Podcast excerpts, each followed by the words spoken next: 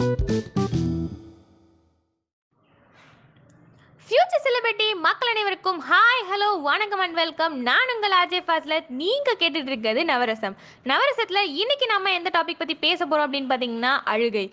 துன்பம் வந்தாலோ அடிபட்டாலோ வலி ஏற்பட்டாலோ அழுகிறோம். சிம்பிளாக சொல்லணும்னா ஒரு படத்தில் நாய்க்குட்டி செத்து போனால் கூட அழுகிறோம்.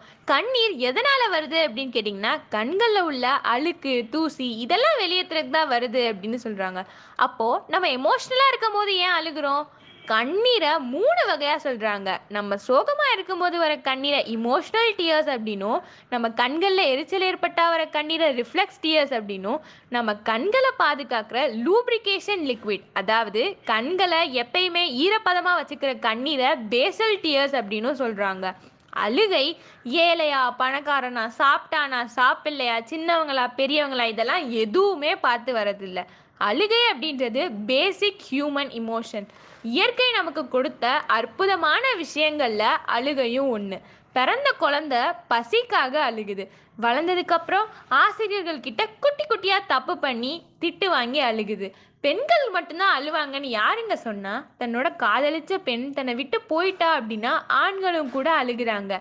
கல்யாணமான பெண் இனி தன்னோட அப்பா அம்மாவை தினமும் பார்க்க முடியாது அப்படின்னு சொல்லிட்டு அழுகிறா. நடிகர்கள் படத்தில் வர கதாபாத்திரங்களுக்காக அழுகிறாங்க.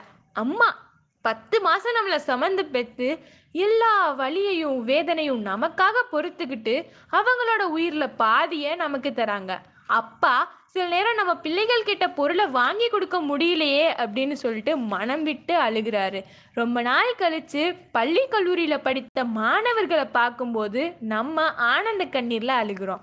பாட்டி தாத்தா அவங்க வாழ்க்கையில் நடந்த கதையை சொல்லும்போது அழுகிறாங்க. வாய் விட்டு சிரித்தால் நோய் விட்டு போகும்னு சொல்கிற மாதிரி மனம் விட்டு அழுதால் இன்னொரு புதிய வாழ்க்கை நமக்காக காத்துட்டு இருக்கு அப்படின்றது தான் உண்மை. நான் உங்ககிட்ட ஒரு கேள்வி கேட்கவா? நம்ம யாரை கேட்டு சிரிக்கிறோம்? யோசிச்சு பாருங்க. நமக்கு சிரிக்கணும்னு தோணுது அதனால சிரிக்கிறோம் ரைட்டா அப்போ நம்ம அழணும்னு தோணும் போது ஏன் நம்ம அழக்கூடாது? Do what you think nothing is right and wrong in this world எதுவுமே நல்லது கெட்டதுன்னு இந்த உலகத்தில் இல்லை. எல்லாமே நம்ம பார்க்குற பார்வையில் தான் இருக்குது random act of kindness can change the world so யாராச்சும் அழுதுட்டு இருந்தாங்க அப்படின்னா அவங்களுக்கு வேண்டிய முக்கியமான விஷயம் என்ன அப்படின்னா அட்டென்ஷன் யாராச்சும் அவங்க கிட்ட வந்து பேசணும். தன்னோட மனசில் இருக்கிறத பகிர்ந்துக்க யாராச்சும் ஒருத்தர் வேணும் அப்படின்னு நினைப்பாங்க. ஸோ யாராச்சும் அழுதுட்டு இருந்தாங்கன்னா நீங்கள் அவங்க கிட்ட போய் பேசணும்னு அவசியம் இல்லை. அங்கே போய் உட்கார்ந்தாலே அவங்க அவ்வளோ ஹாப்பியாக ஃபீல் பண்ணுவாங்க. ஸோ இந்த மாதிரிலாம் நான் பேசிகிட்டு இருக்கும்போதே நீங்கள் நிறைய பேர் உங்களை விட்டு போனவங்களையோ இல்லை ஹர்ட் பண்ணவங்களையோ நினச்சி பார்த்துருப்பீங்க.